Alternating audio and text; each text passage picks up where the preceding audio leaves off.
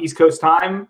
Uh, what's today? Wednesday. Every every day kind of seems like they overlap. They're all similar days. So it's a Wednesday, uh, April first. Uh, as promised, we are trying to bring everybody as up to date information related to what's going on in the local real estate investment community. That's what we focus on on this show. We don't necessarily focus on coronavirus or a lot of other unfortunate things. We want to be optimistic. Um, uh, we want to share our opinions, but at the same time, we want to be optimistic of what's going on in the real estate market and bring everybody up to date info as we see it kind of in real time. So, a few things we're going to discuss today. We're going to go through um, some essential and non-essential businesses, mostly as they relate to real estate uh, in general. Obviously, these are our opinions, the way that we uh, have have read it through some of the stuff that Hogan's released, as as well as uh, some people related uh, to Maryland Associations of Realtors. So we're going to talk about that. Then we have Jack Resnick on the line, and we're going to bring him up here soon, and he's going to talk about uh, how owners of rental properties are dealing with their individual tenants that they have and the move-in process and can tenants move? Can they move in? Can they move out? You know what's going on uh, with rental properties and tenants in particular related to that? And we're going to end with what we have been seeing uh, locally inside our community uh, mostly focused on the dmv and what we've seen locally uh, over the last few days uh, as things have changed inside our community uh, and we'll bring all that up to date so cool ian you ready to roll? Yeah, let's rock and roll. Uh, let me bring Jack up here real quick. He's on the line. Uh, let me unmute you, Jack. There you go. Can you, you good, Jack? Can you hear us? I'm good. Can you guys hear me? Yeah, what's up? Yeah, we're yeah, we're good. Awesome. First of all, oh, thank you so much for having me. I appreciate it. Um, Absolutely. So I run a company called Platinum Realty Advisors. We uh, specialize in consulting and leasing uh, specializing in the voucher market. Um, so just want to talk about that a little bit, how the market has changed, um, what our clients are doing to make it through this time, and then of course what our tenants are doing, and if um, new tenants are still hitting the market. Um, so we were very fortunate that our market didn't really feel the um, the impact of this until, until really this week. Uh, this is the first week we, have been seeing that tenants are a little bit more reluctant to come out and see properties in person. Uh, we've implemented virtual showings. Um, hasn't really been, you know, we found it tough for tenants to commit just based on, uh, you know, pictures, videos, or even a video, a live video walkthrough. Um, we've been doing what we call safety showings, meaning that one agent shows up with one tenant, opens the property, turns the lights on, the tenant walks through, um, and basically no contact, nobody in the same room at the same time. Um, but again, it, it, has been slowing down a little bit. Um, as far as our current clients, um, what they're doing, I mean, you know, the value of voucher tenants and voucher programs are really um, really showing themselves now that you know HAP payments are still going out of scheduled and um, you know thank God most of our landlords are still um, are still doing okay.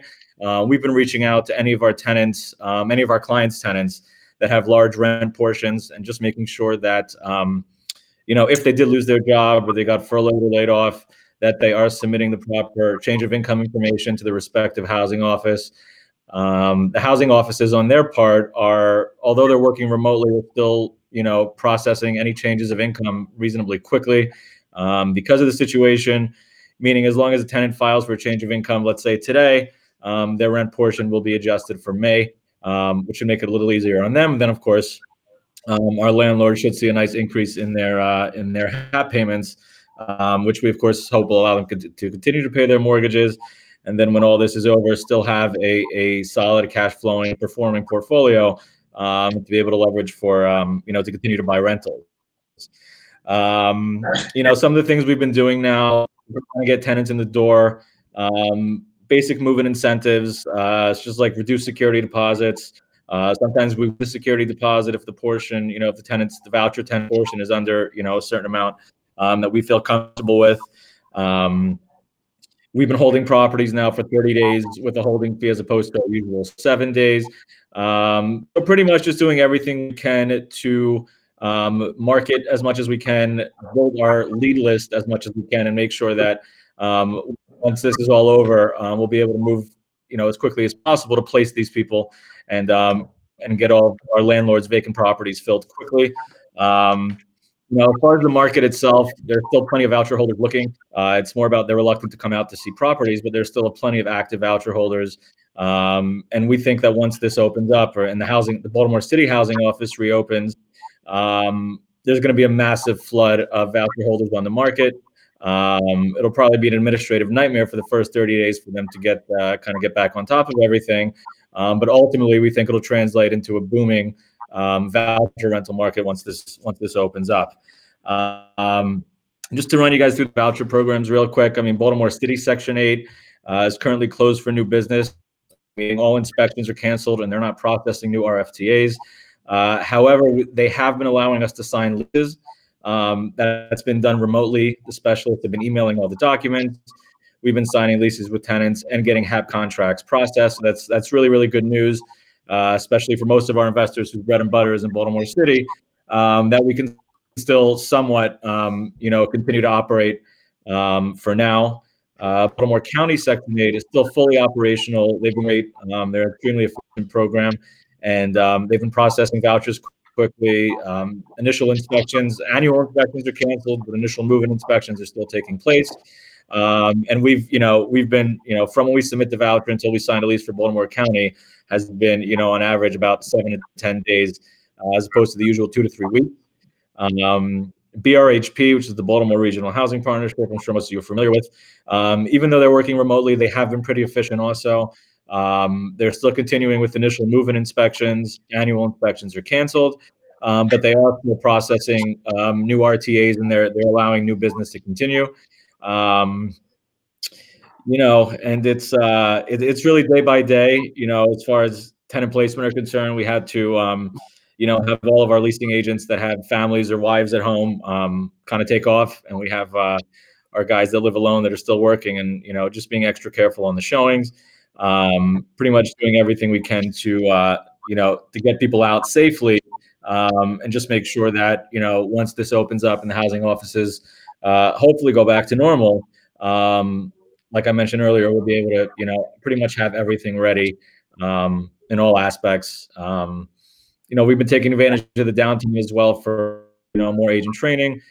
We've been making sure that any any of our current listings that we have are ready for any uh, voucher inspections once they reopen, just to make sure that um, we can be as efficient as possible once once and hopefully things get back to normal soon. Um, hey Jack, and that's pretty. That's yeah. Yeah, I was gonna say you're dropping bombs left and right, and uh, we're not getting a chance to deep dive some of these things. Um, just real quick, man. Uh, everything you're doing, like usual, is usually always above board. And you know, first off, I want to say a big shout out to Jack and his company of Platinum Realty. They do a lot of our tenant placement, very super efficient, even when times aren't like this. Um, from handling inspections to getting tenants placed, signing leases. Um, one of the things that you brought up early on was virtual showings and safety showings. Now, interesting enough, before all this was going on, I know you mentioned a few times that tenants were starting to become uh, receptive of this idea prior to this. Do you is this something that you see to continue past, um, like once all this these bans or whatever the heck you want to call them are lifted? Do you see this as a wave of the future, of being able to do virtual walkthroughs or live um, video walkthroughs with your some of your tenants? So it's a great question. Um, I think in the past we've been able to do it because they always know they had the option of seeing it in person, and any virtual showing that we had to do were usually done with tenants, you know, moving from out of state um, or with handicap, you know, handicap issues or accessibility issues that they couldn't come and see the properties themselves. Um, it's becoming more and more of, of, of a necessity. Um, you know, what we've been trying to do is, is, you know, be as thorough as possible on the walkthrough and then have the tenants kind of drive by the property themselves and kind of take a look at the, you know, the exterior, the block and the neighborhood is really the toughest part. Um, especially in our market, you know, to sell a property without somebody actually seeing it. Um, you know, it's it, it's a great question. I think I think renters will be more inclined to to commit based on virtual showings as opposed to buyers. Um, so I, I think that you know, possibly like technologies like Matterport and and and you know all these really cool 3D walkthroughs and and you know I think the quality of the virtual showings is going to have to have to keep going up. Um, you know, to to be able to get people to feel comfortable enough to you know commit based on a virtual showing um, if that continues when this opens up, I mean, I, I think that still remains to be seen. I hope not. yeah, no, it would be it would be interesting to see. And I know uh, Jason and I have been talking to someone that does staging. You know, the question is if these virtual continues continue, does virtual staging make a comeback? Um, and either, even in the leasing world, something else that you brought up, um, and I know we combat all the time in the city is you know doing the lease signings prior to getting down there. Um, and the county's adopted this already that you know you do your lease signing and you can just email to them. I don't know what we need to do, and I know you would agree, but let's um, let's hope this the city continues these uh, advanced yeah. forward paths. Um, has there been any talks from any of the caseworkers or the heads that you know this is something that's thick, or is it just a day by day basis? Uh, it's really been day by day. Of course, you know any any of my you know any of my clients that I speak to and you know let them know how how we've been signing city leases. That's the general, the general feeling. We all wanted to continue like this. It's it's funny, you know, Baltimore City Section Eight has been more efficient closed and working from home than they do when they're open. Um, so we hope that they're taking note of it. Um, we haven't heard anything, you know, concrete. Um, you know, the case specialists are really usually the last ones to hear about what's going on. So we um, we try and stay in touch with, um, you know, with the head of the inspections department, leasing and contracting, uh, the integrity department to to really, you know, keep an eye out for any for any long term changes. But I think at this point, for them as well, it's really just day by day. Yeah, no, I, I hear you, and I know they're always the last to know, but they're the ones that make the world go round. Um, and in the years past, I know we've both been at meetings where uh, they talk about, you know, we're going to make you know advances forward, and I really hope some of these things force that hand.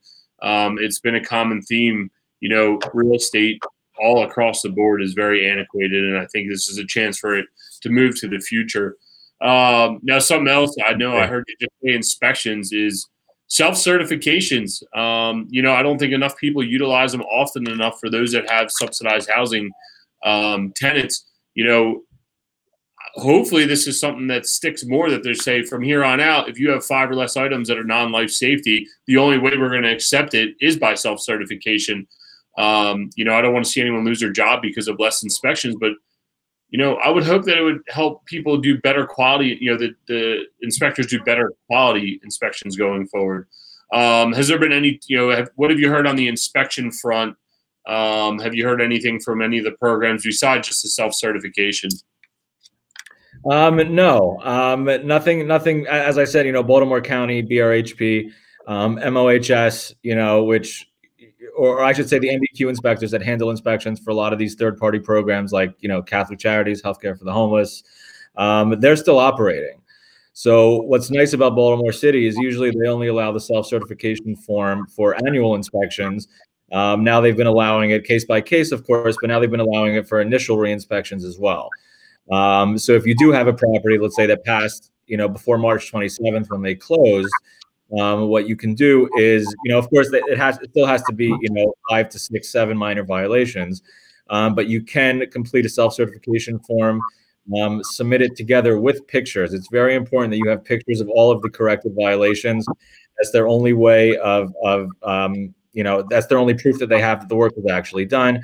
Um, they may ask you to send in an invoice for the work if there was any electrical work or, or, or violations that may be tough um, for you to actually show them. Um, but we have been successful in getting a couple Baltimore City properties past inspection, um, utilizing these self-certification forms. Um, it's extremely efficient. It's just really important that if you do if you do go that route, just make sure that you have pictures, uh, an invoice from from your contractor or electrician ready, um, just to make sure that you have everything they need and they can you know hopefully get you the answer they want as soon as possible. Um, but Ian, like you mentioned, we, we hope that this continues and you know the the the quality of the inspections um, and inspectors kind of changes um, if this policy continues. Yeah, I hear you. Um, uh, I just hope it's a move to the future, you know. And it's sorry, it's sad that it had to come to this, but you know, there's a lot of good things that are happening out of this, um, and ultimately that it's better for the tenants and the landlords um, in the grand scheme of things. You want to give? Uh, you got any anything else that you want to mention, or you want to give your company a plug? I appreciate it. No, I think we I think we really covered it all. Um, again, for those of you who don't know me, we run a company called Platinum Realty Advisors. We've been in business for about a little over seven years now, uh, working with Ian for probably uh, four or five of those. Uh, we've placed over 5,000 voucher tenants, Baltimore City County and the surrounding areas. Um, feel free to shoot me a direct message. Um, if you do have any questions, we're always happy to answer any questions that uh, even non-clients have during this time if it's voucher related. Um, and then, of course, if you do have any properties that you'd like leased, we're definitely the guys to talk to. Yeah, man, we appreciate it. Cool. Like I said, Jack. Thanks Uh, for having me, guys. Thanks, Ian and Jason. yeah, Appreciate it. man, uh, Hey, no problem. put in the D, uh, in the message so people can see your name and uh, you know definitely reach out to Jack. Yeah, Sounds- put your put your stuff in put your stuff in um like Ian said in the messages and we'll uh in this chat and we'll go from there. Appreciate it. We'll do. Thanks, guys. Appreciate Well. it, man. Yeah. Yeah, Ian, I was going to uh you know, there was a bunch of stuff I was going to go go through, but he went through all of it so darn quick and he's right with it. So I'm gonna guess that um I'm gonna guess that tenants in general are probably moving more out of necessity right now than hey, I just want a nicer or you know diff- different location. Um, is that what you're seeing internally as well? Yeah, it, it's definitely a necessity. Um, emergency moves. Those that are downsizing, we haven't really seen any effects. Granted, today's April first, so uh, we have you know got to process the rent, Yeah, in- everything else. Exactly. But um, you know, my my guess is that uh, it's going to be necessity moving. Uh, we just got back from a property we have out in West Virginia. Same thing. You know, we have a few vacant units out there that we just finished turning over, and our property manager out there. Um, he said he still has showings, um, but things are definitely slowing down a little bit as you know people starting to see work collapse. Um, you know, and there's no quote unquote future. You know, Virginia just extended. Not that I want to get into the whole Corona thing, but you know, Virginia just extended till June 10th, I believe. Um, so it could be real interesting over the next few months. Um, but right now, out at that property, our property manager said that he's still able to get showings, um, and we're able to move forward. So that's Yeah, that's good. We well, it's interesting. So we had over the last week, we had two calls from existing tenants that had leases expiring, and we're planning to uh, we're planning to move out. And both of them asked if we could just do an extension, either month to month or a longer term extension, which obviously we're happy with, and I think they're happy with. I don't think at this point that's you know a life decision that they want to have to spend time on is where they're going to live if they're already you know happily kind of in a place. So we did lease extensions, and and and that worked. And again, you know, I know a lot of your tenants are in some sort of subsidized program. A lot of, uh, I would say about 75% are subsidized programs. Um, we should bring on somebody soon uh, related to that just mostly as retail tenants because I'm curious to see what what you know their stuff is because most of our stuff is paid the first of the month. Uh, obviously, all of our subsidized tenants, not none of them have 100% subsidized, so they have their own contribution that they got to put up. But yeah, time is going to tell with everything starting this month, April 1st, uh, what happens with uh, rent payments. We're going to find out what happens with mortgage payments. Um, and, you know, we'll see what, what the effects are it, you know, in the, in the, in the business. And one thing that you mentioned earlier related to, you know, they're extending stuff into June and in West Virginia on, on that multifamily you guys have is, you know, there's a, there's indicators by a lot of people that the DMV is going to get hit pretty hard very soon. Um, you know, close to around East, Easter time, similar to what you know New York's going through, North Jersey's going through, and you know Philadelphia is close to be going through. And you know, as we know in in the Philly, this is not all Pennsylvania, but Philadelphia in general. I mean, a lot of their stuff shut down. I mean, you can't if you're a real estate agent, you cannot list the property. The MLS is completely on hold if you try to put a new listing in, so that's off. Uh, construction is not essential up there like it is down here. So you can't do any construction uh, down there. So all of us are up there, I should say. So all of all of that makes makes a big difference. And as as industries close in general, that has a big determining factor of what's to come. And obviously, time will tell how long. And you know, we we've talked about this a few times on a few different webcasts, but really, when it comes down to it, you know, the strong are going to survive. Um, you know, if, the well-established businesses that have you know a good infrastructure in place and have good cash reserves that can weather the storm for a longer period of time, um, I think most of them are going to be fine. Now, don't get me wrong. There's potentially a, a good-sized dip in the business, but you know they have a they have a strong shot. The weak are probably going to get um, you know wiped out if if they don't have a lot going, and then the medium size or the middle of the road, you know, will be hit or miss. What, what's Warren Buffett's quote? You know, when the tide goes out, you see who's swimming with their pants off. I mean, you know, again, Yeah. it's going to be it's going to be 18 to 24 months until we see, you know, the fallout uh, on the, um, you know, where you're going to see foreclosures and those things, you know, because we don't know how long this is going to last. Um, Po- Possibly. I mean, you know, I've seen a lot of different things. I've read, I've read a lot of different things. Some are saying that this isn't going to affect as as much. Number one, it's going to be market driven, related to what metropolitan area that you live in. That you know, that's obviously that's obviously a big thing, and that was a big thing in 08 to begin with. But but also, you know, one of the things I heard from um, who did I hear that from today on CNBC? But they but they were talking about mortgage delinquencies, and it seemed like you know FA, FHA is starting to have the most mortgage delin- delinquencies because you know the barrier to entry to get into you know a house with FHA financing, you don't need much cash down. Credit requirements are are a little easier.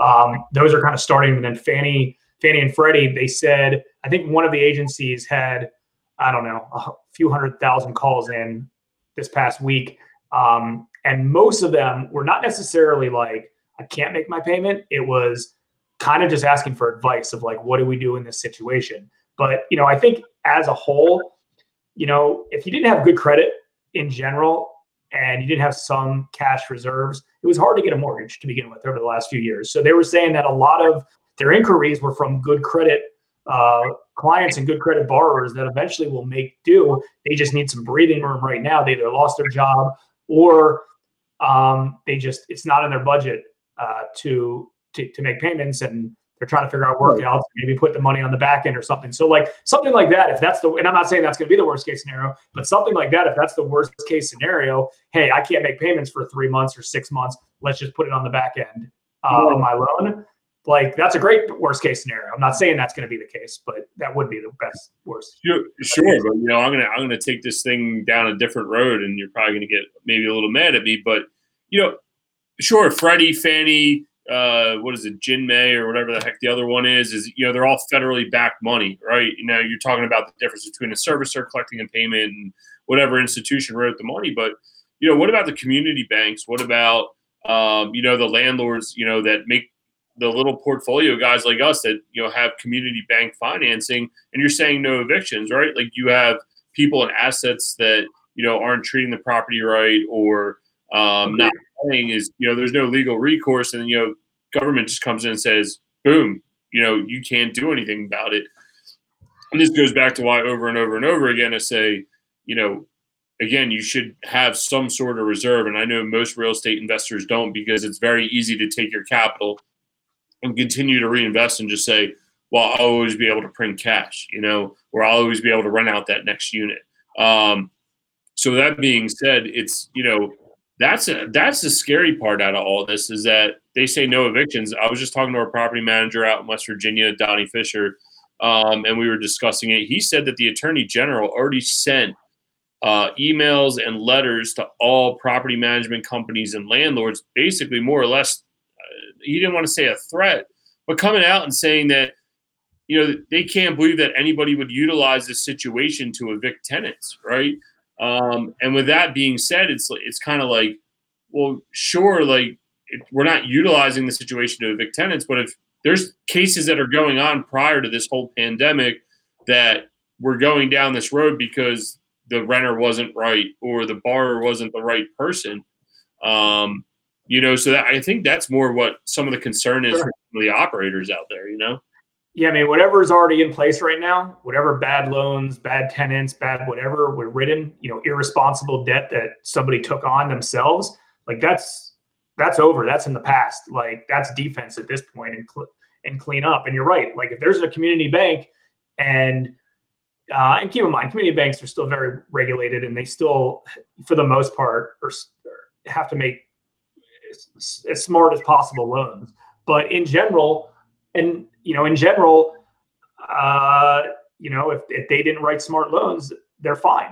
Uh, they're, they, you know, for the most part, they'll be they'll be fine. And if you got too aggressive, um, you know, they're going to run into problems. But you know, let's be honest: the smart real estate investors, the smart lenders, the smart landlords that have the right debt in place, they have the right tenants in place. They're going to still have issues.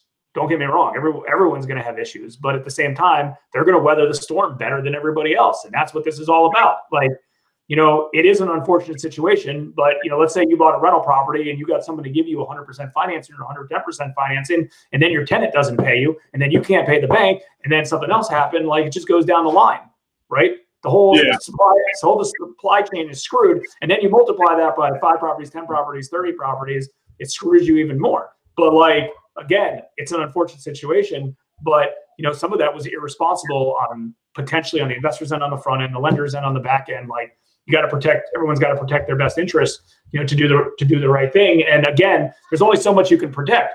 You know, let's say you're an investor and you have a, and every property you buy, you buy for a hundred grand and you put fifty thousand dollars into each one, and you only have fifty thousand dollars debt debt on it, and you have good good high credit score tenants. You still could run into problems. So it's not like a foolproof. You just do the best case that you can. Um, Yeah. No, I mean, I, I definitely agree. You know, it goes back to your business model. Um, look, we could go down this road of all the bad stuff that could potentially happen, you know, and I think there's enough of that out there. Should we talk about something that something good that's happened in your business in the past 24 hours? Do you have anything? Because I got something.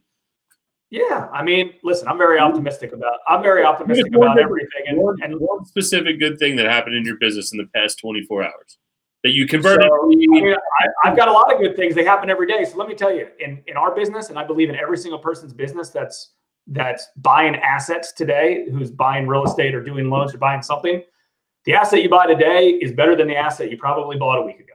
It's that simple. The loans I write today are better than the loans I write a week ago. Now, tomorrow, the loan I wrote today might not be as good as they as they will be tomorrow. Um, but who knows? So if I wrote a hundred thousand dollar loan today, you know, we've closed on, you know, we've been closing on loans every day still. Um, if I closed a hundred thousand dollar loan today, chances are I would have lent that exact same borrower, that exact same client, whatever, 110, 120, 130 two weeks ago. And today it's at 100. And guess what? Tomorrow or a week from now, we might only decide to lend 90. So if you're a real estate investor or a lender or anybody who buys assets in, in general, investments in general, the best part about this business model is everything's individual. You do it, you do it all. It's just it, just like buying any anything. You you underwrite it and you and you base it off whatever um you know whatever you know the, the your threshold is and, and what the going rate is today. So, you know, we've written some very, very, very, very good loans to a lot of good clients. And, you know, we're in interesting times right now. I mean, most any of these institutional lenders have backed out of the game. Their capital through capital markets, their funding got pulled. So if you have access to private capital or hard money that's using private capital, like the, those, those are the best op- those are the best options. Um, you can tell me in a second. Let me give a high five to Mike Casey real quick. New storage facility, self storage facility locked up. High five, Mike. What's up? Yeah. Um, I can talk about something positive that happened today. Besides that, I heard you drove two hours to, for some unknown reason, to West Virginia. Uh, me? Yeah, no, that was uh that was positive. Um no, yesterday we uh actually we drove to DC yesterday to drop off a closing package and uh sold a ten thousand square foot warehouse that we've had. Uh So that's settled. That's settled. Settled. it's Like you have money. You, you you have money in your bank account. we have money in our bank account. Okay. Jim Cooper wants to give, give him a shout out because he thinks he did something in the deal. Meanwhile, me and Dan had to drive down to DC, but either way, Jim got it done. Yeah. On here. Let me know how mon- nice my double chins look, even though we got our money. So, uh, but yeah, no, that's finally done. It, it's good to know that real estate deals are still getting done. I mean, that's the bigger picture of it. That that's a positive, you know. Um, and we have another eight thousand square foot warehouse that we're looking to sell, and he's still actively got showings on it. So there's still positive activity out there, and that's that's the exciting part in, in everything. You know, it's very easy to look at the neg- negative, um, and if you just keep looking at the negative, it's just going to get more and more negative. You know, now's a great time to wipe out social media. Um, hey, the casino's closed. The- Come on, man. Anyway, but you know, you- I believe it. Ian, Ian, shouldn't, Ian shouldn't even be driving to begin with. yeah, no, actually, I got driven today. It was it was exciting. Andrew Tucker took me for a ride, but um, no, it's uh, Yeah, well, you know, if you negative, it's, it's easy to go down a negative road, right? Like uh, you know, like what they tell race car drivers when they're going to crash, they don't look at the wall because if they look at the wall, they're going to hit the damn wall, you know.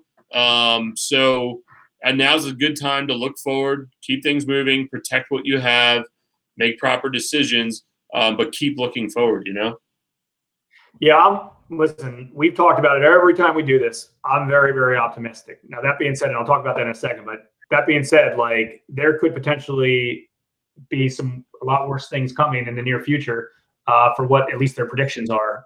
Um, and again, like that's got to be put into consideration when you underwrite a property or underwrite a project or um, do whatever. Have a listing with, you know, have a listing. I was talking to somebody the other day who just listed a property, um, you know, through our buddies at Northrop Realty, and you know they're unsure if they want to put it active now or if they want to wait a few more weeks before put it active um, because you know they're uncertain about what what's going to happen. But you know, and if there's any agents on right now and they want to hop onto this webcast with us, just uh, chat me or just chat through here, and we'll give you the link. But I'm curious a few things of what of what you're seeing related to you know it seems like buyers want to buy right now and you know sellers haven't for the most part lowered too much you know it seems like there's still a lot of activity but i'm curious for any agents what you've been doing related to proactively sell properties when you can't get inside them right now like what your game plan is um, and if if you chat us uh, if you comment i'll send you the link and you and we, you can hop on live for a minute with us.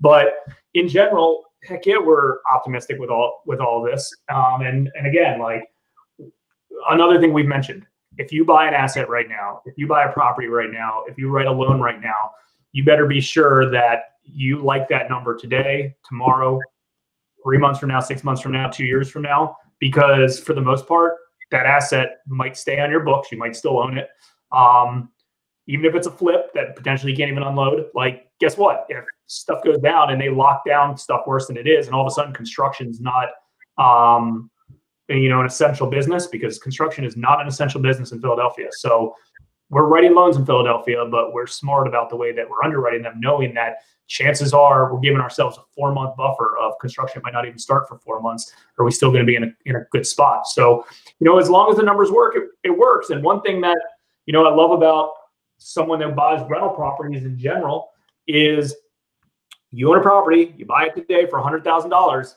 and you lease it out, let's say for a thousand bucks a month, whatever it is, you buy it for a hundred, you lease it out for a thousand bucks a month. Tomorrow, if that property is worth ninety thousand dollars, it doesn't matter. Doesn't it honestly doesn't matter if it goes down to zero in the short term, as long as it comes back up. It just doesn't matter. Like equity is a fake number. It is a fake number. Equity is a fake number until you are ready to trade that property or buy or sell that property. So it doesn't it doesn't matter. Now, if your intent is to buy a fix and flip and you know, construction gets locked down and other stuff happens and you can't unload it quickly and that's your game plan, you're going to run into problems. Yeah. No, and that's uh, that's the advantage to everyone's business model. You know, is how you're producing your income. Um, so I I did see. Um, sorry to change gears. I was I was moving my head to another thought. I was speaking to Jason Schwartzberg from Maryland Energy Advisors he was actually on a webinar yesterday with uh, a few Goldman Sachs guys, um, and he's gotten a in-depth look at the PPP plan that's coming out, the payroll protection plan or whatever they're working out. Um, he's also working on. Uh, he doesn't want to come on the webcast yet. He's definitely going to do one with us um, to discuss it. He wrote an article. I'm going to pop it in chat. Um, and really breaks it down for a business owner. He had the reason he doesn't want to jump on yet is he still wants to understand more about the sole proprietor stuff that's available um, in the forgivable loan, so he can you know fully discuss it. Um, but there's a lot of good information in his article. Uh, what type of leverage you can get, how it becomes forgivable, um, and uh, you know how you can take advantage of it inside of your business, whether you have a business or a real estate owner or whatever you may be, there, there's a lot of advantages to it. So I'm going to pop that link up here. Yeah, post that. I, I did a lot of research on that, and I'm hoping that he'll be on this sooner than later, just because I'd rather hear from him than us hear yeah, not, based on what our understanding is. But when, when, did he write that article, by the way? Uh, literally yesterday. I think he did the webinar okay. yesterday morning and then jumped on it uh, yesterday, at, or he wrote it yesterday and then sent it over to me. And he's like, "Take this for a read." And it's a really, really good read because sure there's banks out there there everyone's pitching it right now. Um, you know you got to go through your sba lender. However reading it and understanding what you're getting involved in is super important. Um, i know we did go through the process on a few of them just to see what it would take and get done now the ppp is not available yet and i think that's why there's so much misunderstanding about it until friday friday right yeah friday and i think and i think it's going to go through until june 30th but i think until anyone actually understands okay. the application process and what's going to roll out um, will help. So we're shooting for Jason early next week um, to jump on here and, and, discuss it. So I think it'd be really, really helpful. So Yeah, Chris and I did a lot of research on it today, and our bank reached out to us. Your bank, and I know your bank reached out to you as well, because I think it's typically the bank's responsibility, not their responsibility, but they want to be proactive to try to roll this out to their clients. Um, so we got the so we got so we got the rundown, and like I feel like I understand it pretty well, but it'll be good. And things are changing. Like I saw, we've had four edits over the last day of, oh yeah, this is an edit because it's unknown yet until it until it happens. But it does seem like um, there'll be a relief for a lot of people, so that'll be good. Yeah, well, and there's also, I believe, there's mortgage interest. Well, there's mortgage mortgage payment relief, but I believe it goes against mortgage interest, um, your leases, your payroll, everything. And and, biggest, and, and, and, uti- and utilities. But I think pay, a payroll has to represent 75% of it. So all the lease and other stuff can only be 25%. So I think if you have like, you know, one, uh, one, uh, let's say you have one employee, they pay five, they make, they pay $5,000 a month. You pay them 5,000 bucks a month, but your lease is 5,000 bucks a month. Like you're only going to get a certain portion of your lease. You're not going to get the whole thing. Right, and you're only getting a certain portion forgivable based on how the funds are quote unquote utilized. From my understanding, that article does a hell of a job explaining it. So Yeah, no, I'll take a look at that too because I uh, I've been following I've been following along obviously because that's important. So all right, let's figure let's talk about real quick some essential businesses in our interpretation, and then we'll end the call there. And we're gonna circle back. Who do we got tomorrow? Who are we doing tomorrow? Uh, we on this I think Andrew Tucker um, is going to come Oh, in yeah. jump in. perfect. Oh yeah, perfect. Um, No, he's he's a good one because like he has to go in properties on a regular basis, and I'm curious to see what he does related to like, you know, safety stuff, what properties he's allowed to get in, what properties he's not allowed to get in on, um, you know, things things like that. Um, And I think if there's, any, if there's any other contractors on here and you know you you're doing work inside the homeowners' homes, it'd be great to hear from you guys as well. Shoot Jason or myself a message, and we'll get you the link, and you can jump on. Um, Andrew does a lot of work for contractors, so um, is he affected or not? I guess we'll find out tomorrow. So yeah, exactly. Okay, so from what I saw, you know, it was interesting because I didn't think originally real estate was real, real estate agents and real estate in general was an essential business. You know, on our end, hard money bankers, it seemed like it was because we're a non-bank lender. Um, when that original um, announcement came out, but now I'm looking at something from, uh, you know, Maryland Realtors from President John Harrison, and he posted, and I'm just looking at this other screen right here related to it that um, while real estate not might not be considered an essential business under federal guidelines, um, this does not mean we don't operate business as usual. Um, but he stated that I guess real estate and real estate in general, like I think um, from what it looks like at least, that real estate agents are are allowed to be in, you know active and they're actually I think allowed to go into the house. But like Jack was saying earlier, you know you can't have a homeowner or somebody who wants to buy your house go into the house. The homeowner obviously can can be there, but like you know if I want to go buy a house and I'm buying a property active, I'd have to rely on my agent to take pictures for me and things like that. Yeah, I think that's uh, what I've heard uh, from a few people that are actively doing showings. I know um, someone was saying that I'm gonna post this link on here too. yeah that nobody can have i was having issues opening that link um, but anyway uh, it seems like that you can't have any overlapping showings um, i don't know if they've gone to the extent to not allow you to put up new uh, No, but I don't think you can show it. I don't think you can home up. I mean look here someone brings up a valid point yesterday and i guess this is where i get confused um, and i know i'm supposed to be helpful in this but this is really where i'm confused if title companies are considered an essential business and they can process real estate transactions then the rest of the real estate model needs to be open. And if and if the rest of the real estate model is not open, then everything else should be shut down, right? Like that's kind of how I view it. So I get it, banks or financial Uh, institutions, um, and they can write, I don't. but I, I don't know, man. It, I- That, that link that link didn't work. It-? I had it up. It was it was cached from my system, but it doesn't work now. I mean, I don't necessarily agree with that. I mean, obviously it's for public safety purposes, and you know they don't want people to come into the house and potentially take advantage of it. So, you know, we'll see what happens. I mean, you know, one thing is is like for instance, like the property that we have under market, we have on under contract that we're selling. The home inspection got done ahead of time, right? Or was done like a week ago before this happened. So the home inspection's done. The buyer's already been to the property. They know what it's going to look like. you know, the only unknown is like final walkthrough for the most part. I'm allowed to get my it's vacant, so I'm allowed to get my contractor to go in there and fix the inspection items. So it's just a matter of, um, you know, it's just going to be a, a matter of, you know, I guess final walkthrough if they're comfortable with it or not. But I guess we'll see. Um, I guess we'll see what happens with some of that stuff. I mean, there'll be post occupancy agreements. There's going to be a lot of post, post stuff, but you know, again, stuff will, stuff will just get ex- stuff will get extended. And I'm curious. I really want to get a few real estate agents that are really following this stuff on the horn as well to get their opinion on it. But I'm pretty sure if I'm a buyer of a property uh, as of today or as of whenever that was yesterday, I'm not allowed to go into the property at all. Right. Because I can't leave. I, I'm I'm not allowed. I'm not an essential business if I'm just a regular person. I can't go into the house. I can't leave right. Uh, unless it's for an essential purpose. Well, and I, you know, I find it weird that people are putting con- houses under contract virtually. You know, I don't know if it was on here or somewhere else, but someone brings up a valid point. You know, I want, I literally want to smell the house to make sure the house doesn't smell yeah. or like you walk in and there's like a creepy spirit over your shoulder or something crazy like that. I don't know.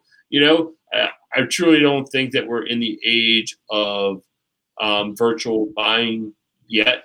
I believe there's a lot of things that will happen to come forward.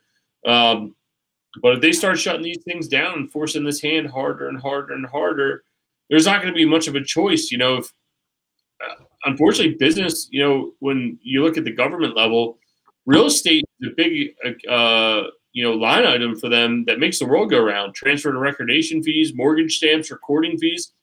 There's a lot. That's why they don't want to. Close, that's why they don't want to close everything, and they're right. not closing. And they're not. And they're not closing everything. They're doing whatever the safety purposes are to prevent you know so, some of the you know some of the things. And that and that's it. But i'm i'm willing to bet that come another 10 days construction is going to be on hold too just like philly is. If i because i because i'm seeing it in real time up in philly based on you know talking to our clients up there and looking at loans and stuff down uh, up there and they have a much worse case than you know than we do. So i think that's going i think that's going to occur.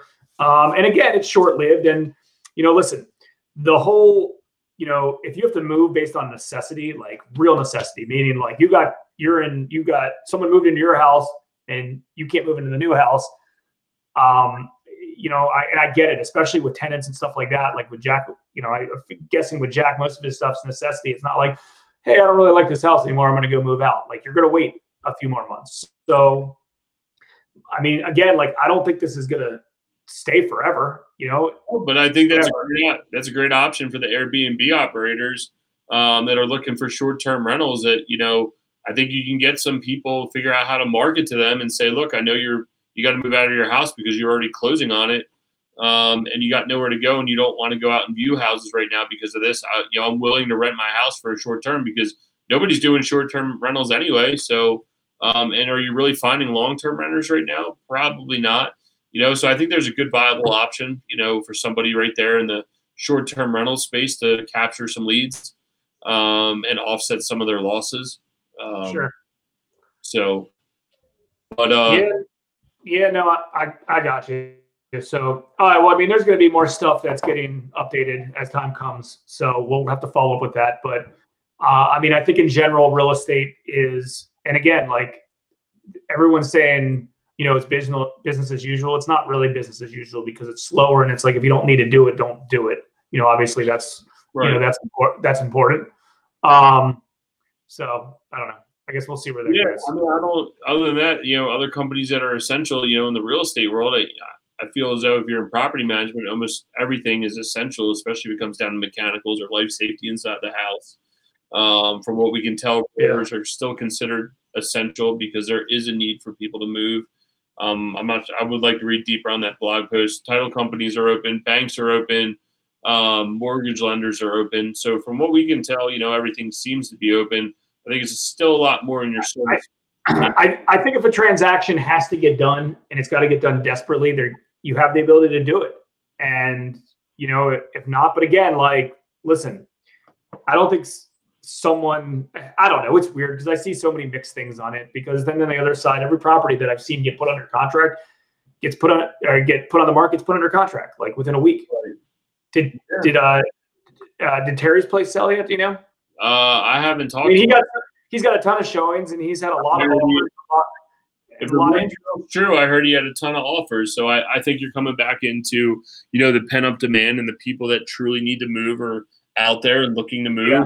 The other thing is, you know, uh, I think with everybody in their houses, the question is, is, you know, do people say, "Oh my God, I got too much house and I don't need this," and I realize my wife has to clean this thing all day, um, or do you get other people that are like, "Holy crap, we don't have enough room in our house," and when the market comes back on, we want to start looking again. You know, like Yeah.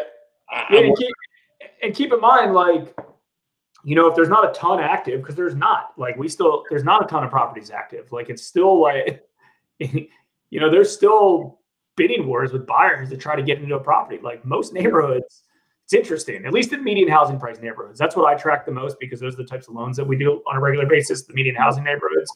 So that's what I'm seeing. But, like, stuff got like and like Terry said, like there's not much in his neighborhood. So one, one came on and everyone wanted in. And if this is the time, they look at it as like if this is the time I got to take advantage of it, I'll do it. And on one side of it, it's like, hey, there's an argument if you just wait a few more months, there might be some desperate sellers that need to sell, and then all of a sudden you get a better deal. And on the other side of it, it's like interest rates are low.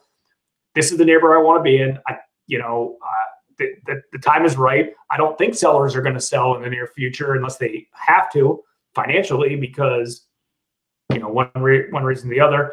Um, so who knows? You know, all of this stuff is kind of the guessing game. I mean, the beauty of it is like as things change and adapt in real time, you know, we all are knowledgeable enough to take notice of it and try to figure out you know the best solution. And you know, we can kind of end this the way that we started was we're going to continue to be optimistic. And guess what? If I bought a property today and it's worth twenty thousand dollars lower tomorrow, well, guess what? I'm going to be optimistic because all of a sudden I got a good price on a deal. And then it drops again. I'm going to be optimistic and optimistic and optimistic. So like that's just a mental mindset and that's just you know in general, you know what everyone should be doing is, you know, if if you look at a project or a loan or a property or self-storage or an apartment building or leasing a property, it doesn't matter what it is, whatever it is that you're involved in, it's, you know, if I'm here, could it go to here? Am I going to be okay? Could it go to here? Am I going to be okay? Could it go over here?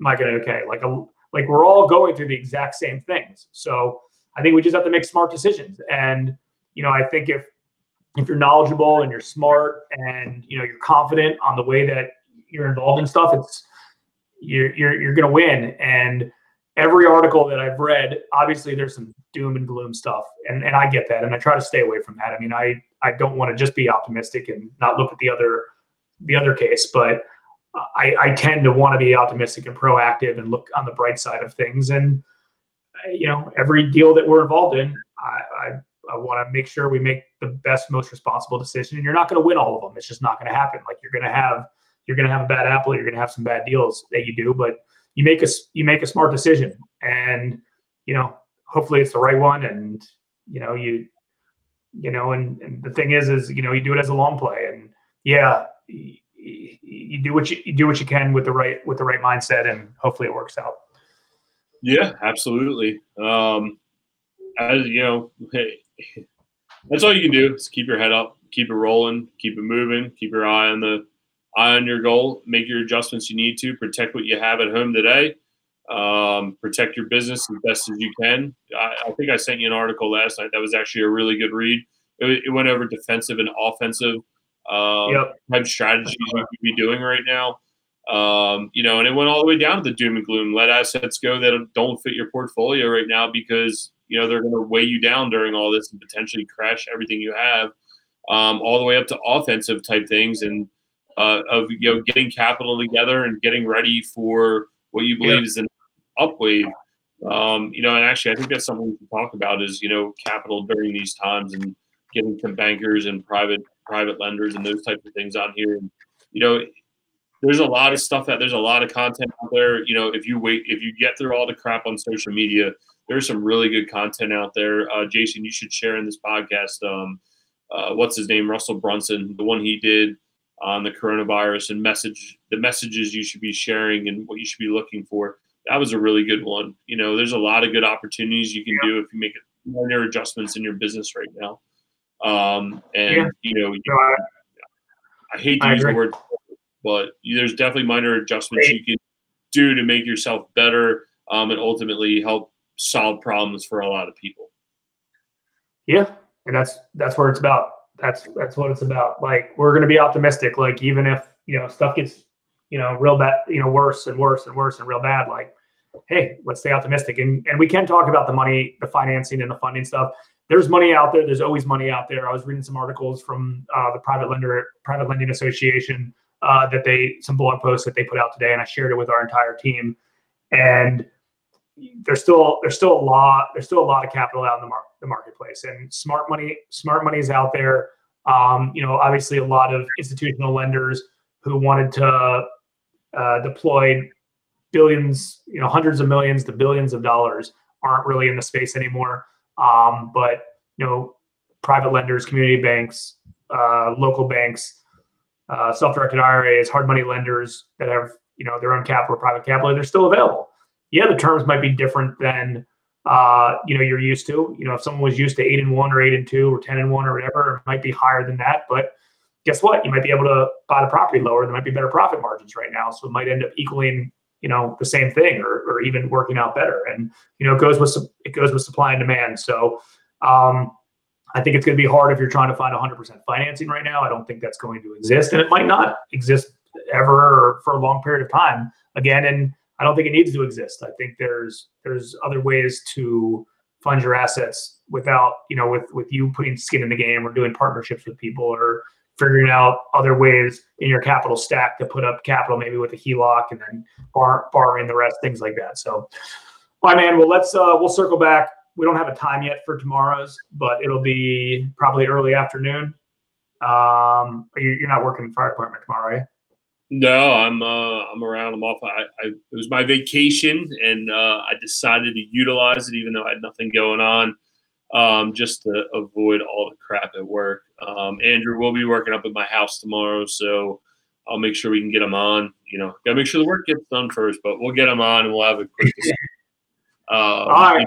Hey, if any, if any, if anyone thinks they have uh, something valuable to share with the community, um, because that's what we are. We're all a real estate investing community between uh, DC, Maryland, Virginia, and we also have a lot of viewers and followers up in the Philadelphia and South Jersey market. So that's good as well. So if anyone feels like they have something that they can share that will bring value to the community, you know, nobody's selling pitching. There's no gurus involved or any of this stuff. Like we're trying to bring in good, valuable content as we see it in real time. So if you have anything you want to share, feel free to reach out. You can email me at jason at hardmoneybankers.com or ian at equity, ian at equitywarehouse.com. And uh, we'll check you guys live uh, tomorrow. See you guys. Okay. Cool.